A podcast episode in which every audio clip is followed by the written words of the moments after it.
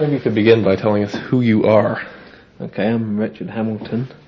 I've lived in Peterborough since 1982 and has probably been active in the activist community here since about then, or 83, something like that. Okay, maybe uh, uh, to begin, you could talk about uh, talk about your beginnings as an activist, or I mean, you might have been an activist since birth, but perhaps not.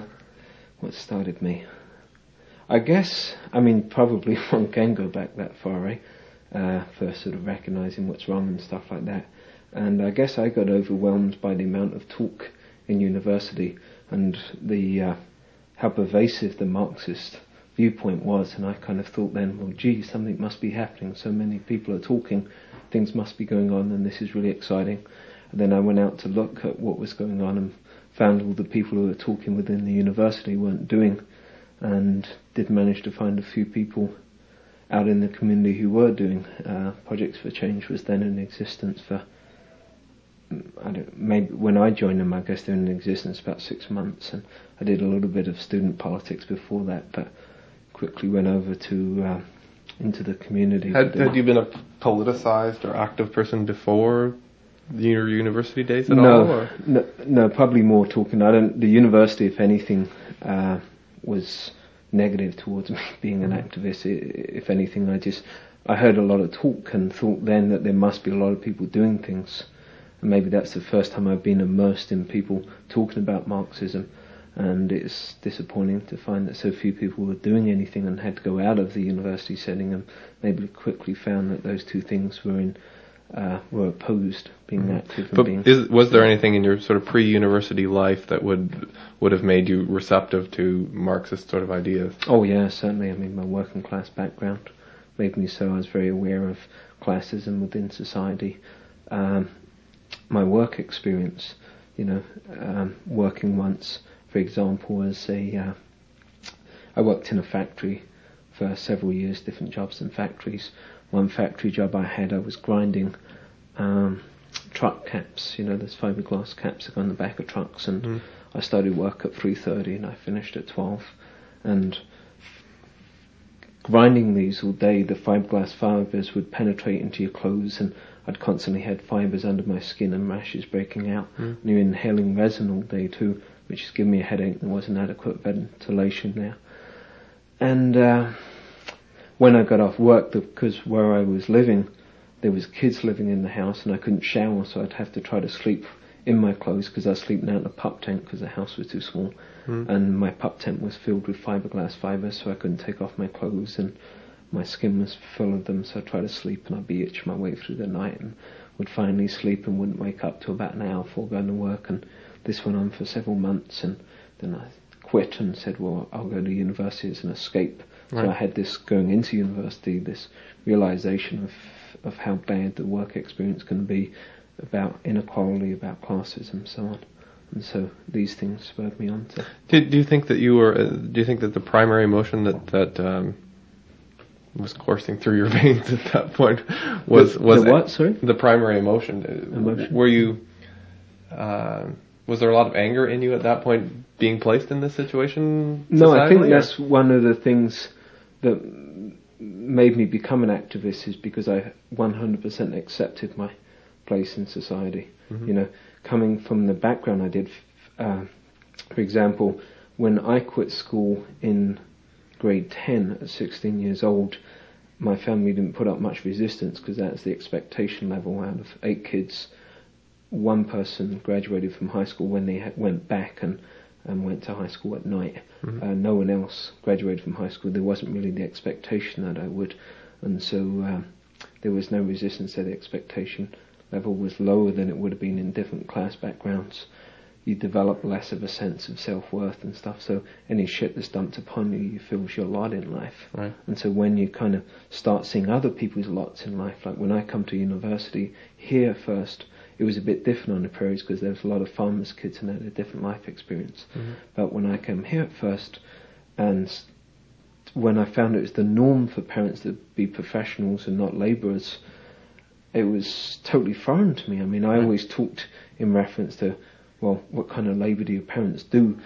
they Yeah. say, you know, uh, start talking about having this government job and this owning this company and, and, and so on and so forth. It was a, a, a fantasy world to me. It didn't exist. I didn't believe it existed. You Mhm. know, in, in a real way, in an internalized sense. You know, it's totally foreign to me. It's what happened in other countries, not around me. Right. You know, So, metaphorically speaking. so what did that do to you? Uh, did, uh, how did how did that process make you? I think maybe part of things was I started developing a better sense of self-worth and empowerment and st- this also was very tied up into activism so that was kind of a mutual development that of a sense that that I wasn't less than other people were you know it's not something you think out that you say Mm. I am less than other people but I think in retrospect you kind of say well the reason I took all this shit and thought it's my light in life was because of my background and because of social projections, you know, how others uh, perceived you and treated you, and and uh, that's typically the case in, in class situations. As, as this sort of new world that you'd never experienced before unfolded before you, did that um, did that make you hopeful that you might aspire to become like these? This, No, this- it made me hopeful that I might not. but did it did, did you have a lot of anger, or do you have a lot of anger still towards? no, I I really like to think it life. wasn't geared by anger. No, Right. Um, I think that, that I realised things could be different. That, um, like I said, I think predominantly that difference just gave me a good perception of, of self-esteem and self-worth and how low self-esteem I had before and how it, that perception helped me develop my own self-esteem. I don't think I felt anger towards anyone. I didn't, in a lot of respects, feel their lot in life to be better. Mhm. You know, physically they had it better off Right. mentally they was just as lost and delusioned uh, and in a lot of ways uh, as mentally anguished uh, as the worst of the situation of the lower classes, you know. yeah. But uh, so there, it wasn't really an anger thing there, and I don't think I often feel maybe I should be uh, motivated by anger, but I'm not. Um, I think in, instead it's just just a sense of justice. I don't think I'm that emotional an activist really, which is maybe a real problem. It's, Mhm. it's almost like an intellectual process. This is wrong, therefore change it. How do you change it? Well, I guess you, you be an activist. And Yeah, but presumably, I mean, even even still, you shouldn't sell yourself short. I mean, presumably those um, either your emotions follow pace w- with your intellect, or or I mean, to to come up with the work and the tenacity that's needed. Sometimes I think you have to. Yeah, I, I, there's certainly, you know, at times I feel quite emotional about it, and other times, uh, I, you know, I, don't feel that emotionally driven. It's just something that I believe. What it's just a, an understanding of what's right and wrong, and, and a belief in what's right should prevail. hmm And yeah, In the in the um, portion then after you sort of started to want to put your ideas into action, what sort of things did you do, or what sort of things have you done in the last while? I um, let me think. Was one back in I don't know, maybe it's 1983. Myself and a few others formed what was then called the Anti-Intervention Action Committee, and we Am I starting the long list of Peterborough acronyms that Yes. Extended over true. six years? Yeah. Yeah, uh, uh, and we um, what we largely addressed was just generally that intervention issue, and what we thought was important was Canadian involvement in third world issues. And so instead of focusing on the country that's been shit on, we focused on the country that was doing the shitting and the place we could affect, which was Canada, and look at Canada's policies as affected other countries. We looked at uh, Canadian industries that were was making profit off of immiserating other countries. Um, so that that was the focus of that group. We really predominantly we had some good rallies and a few things that bordered on civil disobedience, but we were never arrested for. One action that was terrific was we um, staged a mock kidnapping. It was to uh, to illustrate um, how people were were, were being uh, you know just imprisoned without cause in, in I believe it's El Salvador we're talking about then or just Central America Mhm. generally and so we staged a we, we had a, a car marked as a military car and we had OPP written on it and uh, official oppressive police or something like this uh, Mhm. written on the side of the car And then uh, we had one fellow standing on the street handing out pamphlets, and then this car driving up, and four people jumping out of it with uh, in military attire and start clubbing this fellow and throwing him back in the back of the car. And we did this a couple of times down George Street, and on the second time, the the press were there filming this, and on the second time, a uh, police car saw this happening and, and, and threw on its lights and pulled over the car and you know said what the hell's going on and questioned the fellow in the back as if he'd actually been taken hostage or if if this was something staged and everyone in the car said no no this is staged and we uh, myself and uh, and Jack Kern who were I can't remember where I was told we were kind of watching you know kind of acting as liaison with the public Mhm. just in case there was a problem uh, we whipped up to explain it. Then they made they isolated the person that's kidnapped and said, "Okay, you're safe. You can say what's the truth. Have you been kidnapped, or is this a staging?" this was all filmed on, on Chex News, and, and uh, so it was a terrific action. We did some leafleting, uh, some protesting around war toys, that kind of thing, and that that was the extent of that group, and that maybe lasted for about a year. hmm Uh, it was tremendous organisation. Jack Kern was phenomenal for organisation skills, and meetings started dead on time, and attendance was very good, and, and it was a strict agenda, and everyone Mhm. was very sort of diligent in their duties and stuff. Uh, it was a well-run group. What what sort of um, what was the what was the audience for things like that? What do you mean, the audience? Well, who um, Who who were we trying to get this message across who to? you trying to get this message across to? Yeah. I guess really it was twofold. One is was to try to speak to the people of Peterborough, saying that really you have to take an active stance. That being against political atrocities can't just be a passive act; it has to be an active act. You really, the government uh, needs not only to be they- they're fully aware of the immorality of their acts, and so we can't just t- talk to them and say that what you're doing is wrong and please notice this wrong Mhm. and then stop it. Instead, we had to kind of force their hand and say, we know what you're doing is wrong and we, we resist you in your acts of immorality and we demand that you stop them and stop doing these atrocities in our name with our compliance. We had to say that really that the system, it took more than just uh, uh, of just sort of verbally being against what it does. You had to actively get out and, and demand change. That that sort of activism sometimes is criticized for doing more harm than good in the eyes of, of a lot of people because it it um, it takes what is a what is a very important serious issue and and doesn't doesn't mock it but sort of um, in, in the public's eye in the public or watching Chex news perhaps makes it look like it's just a, a bunch of weirdo hippie freaks down on George Street. Um, do you think that actions like that can be successful as a as a, uh popular education thing for you know a lot of people? I, I think um, people who criticize those actions from that perspective are not really truthfully coming to terms with how drastic the situation is. How, firstly, how strong the government is going to stand on m- continuing these uh, atrocities.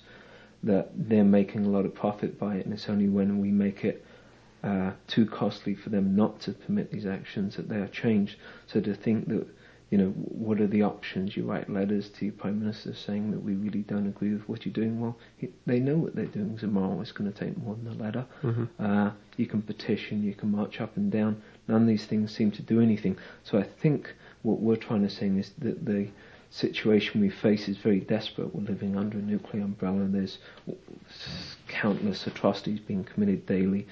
Uh, governments are being toppled uh, through you know illegal and immoral acts, so on and so forth. It's a very drastic situation and it requires drastic measures.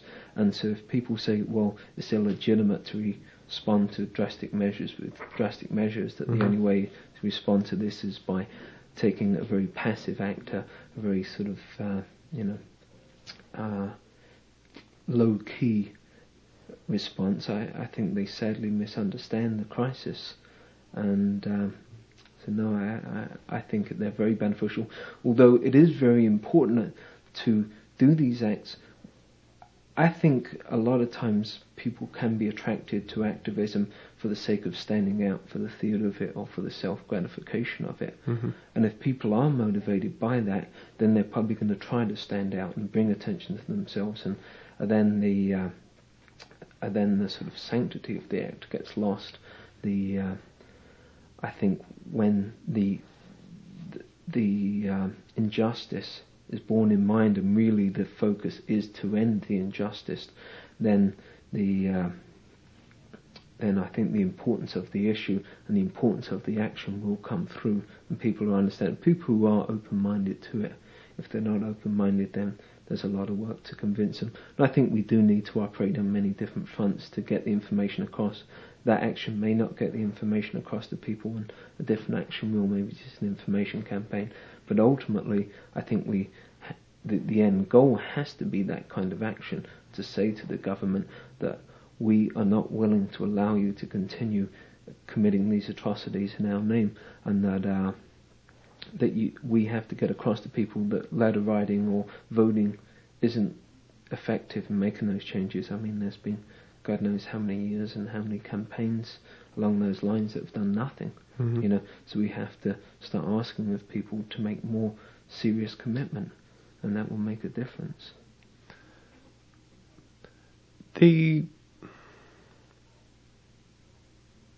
I've lost my train of thought now.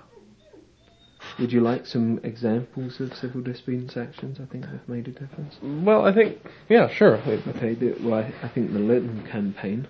Uh, I mean, not that I in any way endorse the bombing that occurred there, and I don't think the bombing was effective. I think it was very counter-effective. It was, it was a gross act, in my opinion, Mhm. if someone was hurt. Um, but the uh, the Litton campaign, the civil disobedience that was occurring there, stopped Litton from producing those guidance systems. They they come out and said it was really too costly in, in public relations. Um, Well, just talking about that for a second, what do you think it is in? I mean, that it's it's one thing, I suppose, to um, to do the kind of things that you're talking about, street theater, and, and trying to make people aware of things. Do you think it's a different thing in kind, or just an extension of that to go off and and you know take great pains to plan uh, a very destructive, potentially life-threatening action? Do you think do you think it's the same sort of thing in people, and one is just an extension of the other, or are we talking about different No. motivations? I, I think it's very different because I think that the uh, a, a non-violent. I mean, I believe in non-violent resistance, and that's the key term is that it's non-violent. Uh, I don't think anyone should be used as a means. I suppose at, at some point, you know, like, c- can you condemn the uh, FMLN for violently fighting against the government? No, Mm. I, I don't think you can, and I do support them in that. But, you know, the bombing in Litton, it's not like we were in the middle of a potential guerrilla warfare that was needed and, and, and would be successful. You're not going to fight the Canadian government with, with warfare. I mean, on the beginning, tactically, it's stupid. To- uh, secondly, I think it, it shows a total disregard for people's lives, which shouldn't happen. I really think that at any time a person's life is lost, it should be as the absolute last resort. And I think in El Salvador that is the case, or in many countries. I don't think it is here because it's not a successful way to go. It's not. It's not even the best resort to respond to violence, and non-violence is really the best resort we have. It's it's the best way to go. It's it's it's it's preferable to. But do you think that that's uh, uh, do you think that, that the nonviolent sort of approach is um, I mean obviously to to go and do something like that people had to be operating uh, not only in an intellectual level but on some greater emotional level than a lot of other people.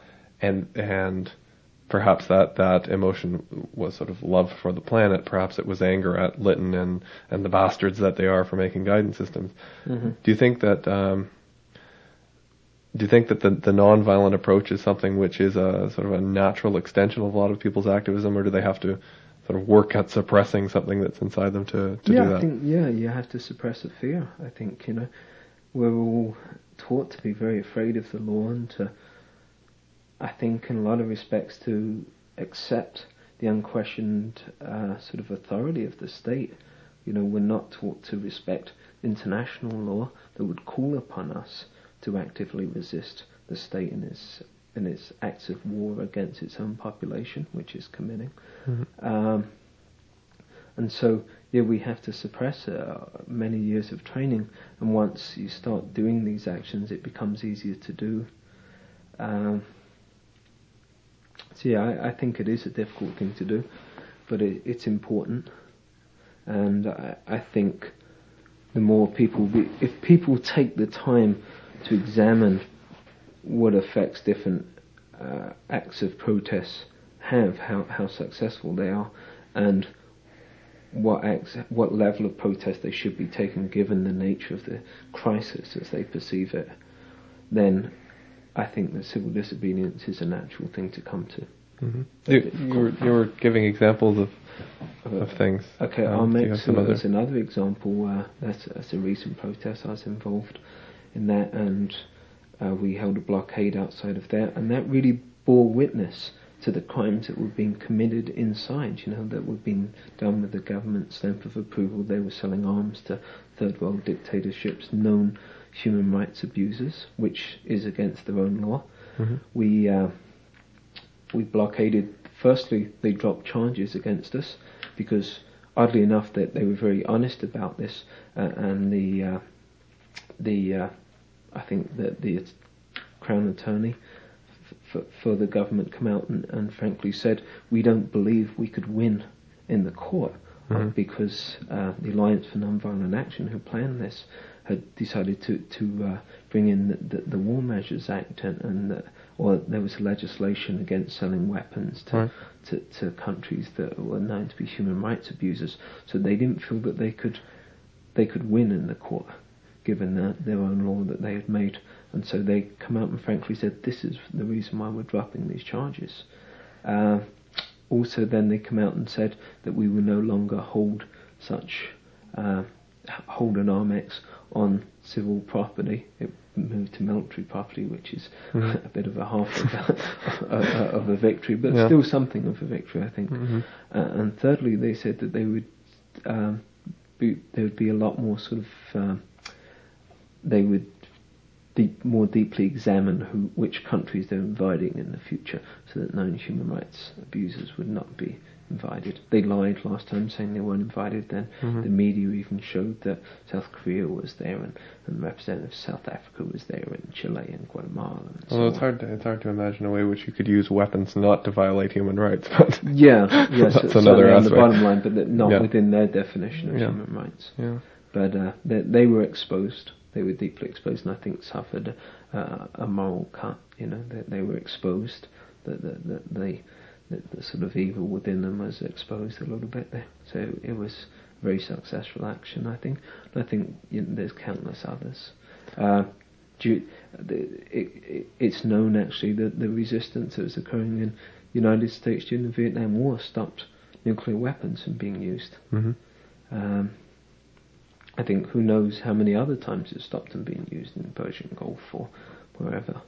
Just maybe to bring things closer to here, to home, mm-hmm. um, something that you've been vo- involved with a lot is, is, sort of welfare rights issues and food issues locally. Mm-hmm. Um, just talking maybe specifically about um, the situation of a lot of people in Peterborough, um, people who use the food bank and people who don't, people who are on welfare or people who, who may, I mean, I suppose we all have the potential to be on welfare sooner mm-hmm. or later, but um, in terms of, of um, you know, and, and, you talked earlier about, about not having a sort of sense of self-awareness of your situation, sort of accepting your lot in life as, you know, destiny or fate or, or whatever. Mm-hmm. Um, first of all, I suppose, do, do you think sort of politicization of people on welfare, uh, people who are being oppressed by by the people around them is important. And secondly, I guess, how do you see that politicization as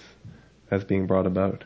Yeah, I, I do think it's important. Uh, I think it's very self-empowering to find out that you don't have to put up. That firstly, that you see yourself as um, that, that you become you've become a victim of your situation, and that you're not a lesser person because your income's low, but rather that the circumstances have dictated it rather than the quality of person that you are. I think that's an important lesson for a person to learn. No one, you know, I don't think it's typical of someone who's poor to walk around saying, "Gee, I'm less of a person because I'm poor," and yet subconsciously that's what they're doing. They're accepting that. Um, if welfare says to them, no, you can't have more money because of this or that, they kind of accept it.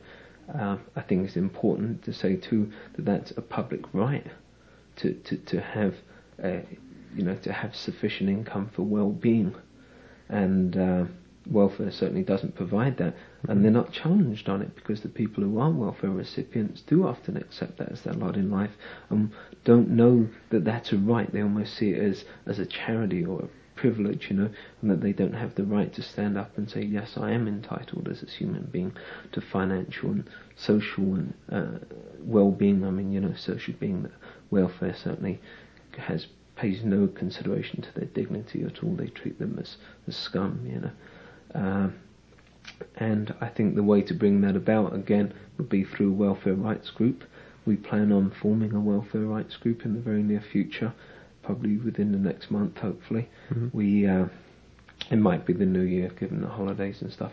But one things we want to start looking is start looking at specific welfare policies, and start holding them to task on on what they claim is their objectives and what they should be doing, and, and demanding that they do so, that they they provide sufficient income for people to live, that they recognise that actually rents have gone up many-fold while they've increased welfare two or three percent or, whatever pittance they've increased it by, that uh, that they're saying that they should have a job and yet they won't pay for a phone so you can get a job. I mean, employers won't run chase you across town looking for you uh-huh. to hire you. You require a job. That single mothers are left without a, a, a phone. They won't cover the cost of a phone for a single mother, and so which could put her child's um, safety. Or, or yeah, even I mean, not even you know just on the on the simple level of human dignity, the fact that they won't tell you when they're going to come and visit you. Definitely, yeah. They'll Sometime tell you they'll come in, in two days. In two days. Yeah, yeah, yeah uh, and so you stand there and sit there and anxious around your apartment, waiting, thinking they might show up, and you feel that the fact that they come to the home, it seems it's it's a very uh, judgmental thing, you know, and people feel very intimidated. And I think that's part of the reason they do that. It's an intimidating thing. Then when you're called into the office, you sit in the waiting room for two hours. They show, say, show up at nine o'clock, and maybe sometime at eleven they'll see you. Mm-hmm. If you go in and you're not a welfare recipient, it's funny how fast they can see you then. You know, if in my role as a as a social worker, if I go in representing a disabled client, they see me really fast and they're mm-hmm. polite about. It. Once I was even sat in there for about an hour. They called me in then they said, "Oh, gee, we're sorry to have kept you waiting. We thought you were a recipient." You know, right. uh, and so that's how they, they, you know, that's another way that their dignity is stepped upon. Mm-hmm. Um, so, I think we see a welfare rights group as having the potential of developing p- people's self dignity, developing their awareness uh, uh, of policy around these issues uh, developing the awareness of how they can strike back. And often, when you take a stance and demand what what is fair, that that those demands will be met if you really stand forward. You know, a lot of times, just forgetting to say they have a lot of so-called discretionary benefits, mm-hmm. which means you know, sort of in my opinion, should be called prejudicial yeah. benefits. They can give you first and last if you kiss their ass enough. Yeah, yeah or, or if they happen to see you through their own stereotypes as a worthy person or not. Mm. Whereas if someone stands says, well, if they say, no, we will not give you this, they can say, well, I demand to speak to your supervisor then. Or I will appeal this through this, or I'll go speak to my ombudsman or, or an advocate. Right. And then things flip over when you do that, and that's a very empowering feeling. So yeah. I think that we firstly need to become a resource for people so that we can provide them with information so that they can take this stance, that they don't feel that they're alone, that they don't feel that they don't deserve not to have this benefit or whatever the case may be. Uh, and uh, as I said, that we can have rallies and stuff that is going to say that people are right in, in in feeling that they're being treated unfairly, that there that there's many others who, who are who are suffering that same lot in life, and if they come together, they can bring about change. I think if, for example, you ask someone who a typical welfare recipient is, they'll tell you that it's a single unemployed male under 30, Mm-hmm. which is something like 18% of social assistance recipients. When they find out that maybe 40% are single mothers, the large percent of older people, young married couples on low income, the working poor, so on, then I think um, that they're a lot more inclined to uh, to, to to understand the plight of people on welfare and to, to support them in in their demand for, for economic justice. I think to them when you know not to in any way uh, deny the the, the uh, legitimacy of the, the claims of single independent males because when you look at that situation, the average person's only on welfare for three months, not five years or lifelong as that they tend to portray it as being, that they are undergoing all sorts of scrutiny as to looking for jobs and, and so on. Uh, they get put through demeaning programs that teach them how to write an application, whether they need to or not. I once was on welfare and I told them that I had a university degree and they still had to put me through a program on how to write a bloody application. You know, and Mm-hmm. the person, even who was leading the course, was saying, "Well, sorry, this is really stupid, but this is my job to have to put you through this bullshit." Mm-hmm. Uh, uh, and so, uh, yeah, I, I think it could. I think those people can be reached if the truth is known, and, and certainly the truth is being hidden. And this is another thing of welfare: they certainly don't take it upon themselves to educate the public as to the uh, as to the life situation of people on social assistance. They probably do the opposite. I think they do a lot to reify those prejudices uh, and to perpetuate them. Uh, and uh, I think that their adversarial position towards social assistance recipients should be challenged and broken down. You know, they should be on the side of those people, not against them, and yet superficial scrutiny will reveal that they're not. Mm-hmm. You know, it's it's their budget that matters. The least you can give, the better your budget looks. Right. And I think that's what dictates a lot of it. Plus, a lot of social assistance workers tend to have a lot of prejudices. FBA is a lot better than than, than general welfare, Mm-hmm. but, but it could sure as hell do with a lot of improvement too.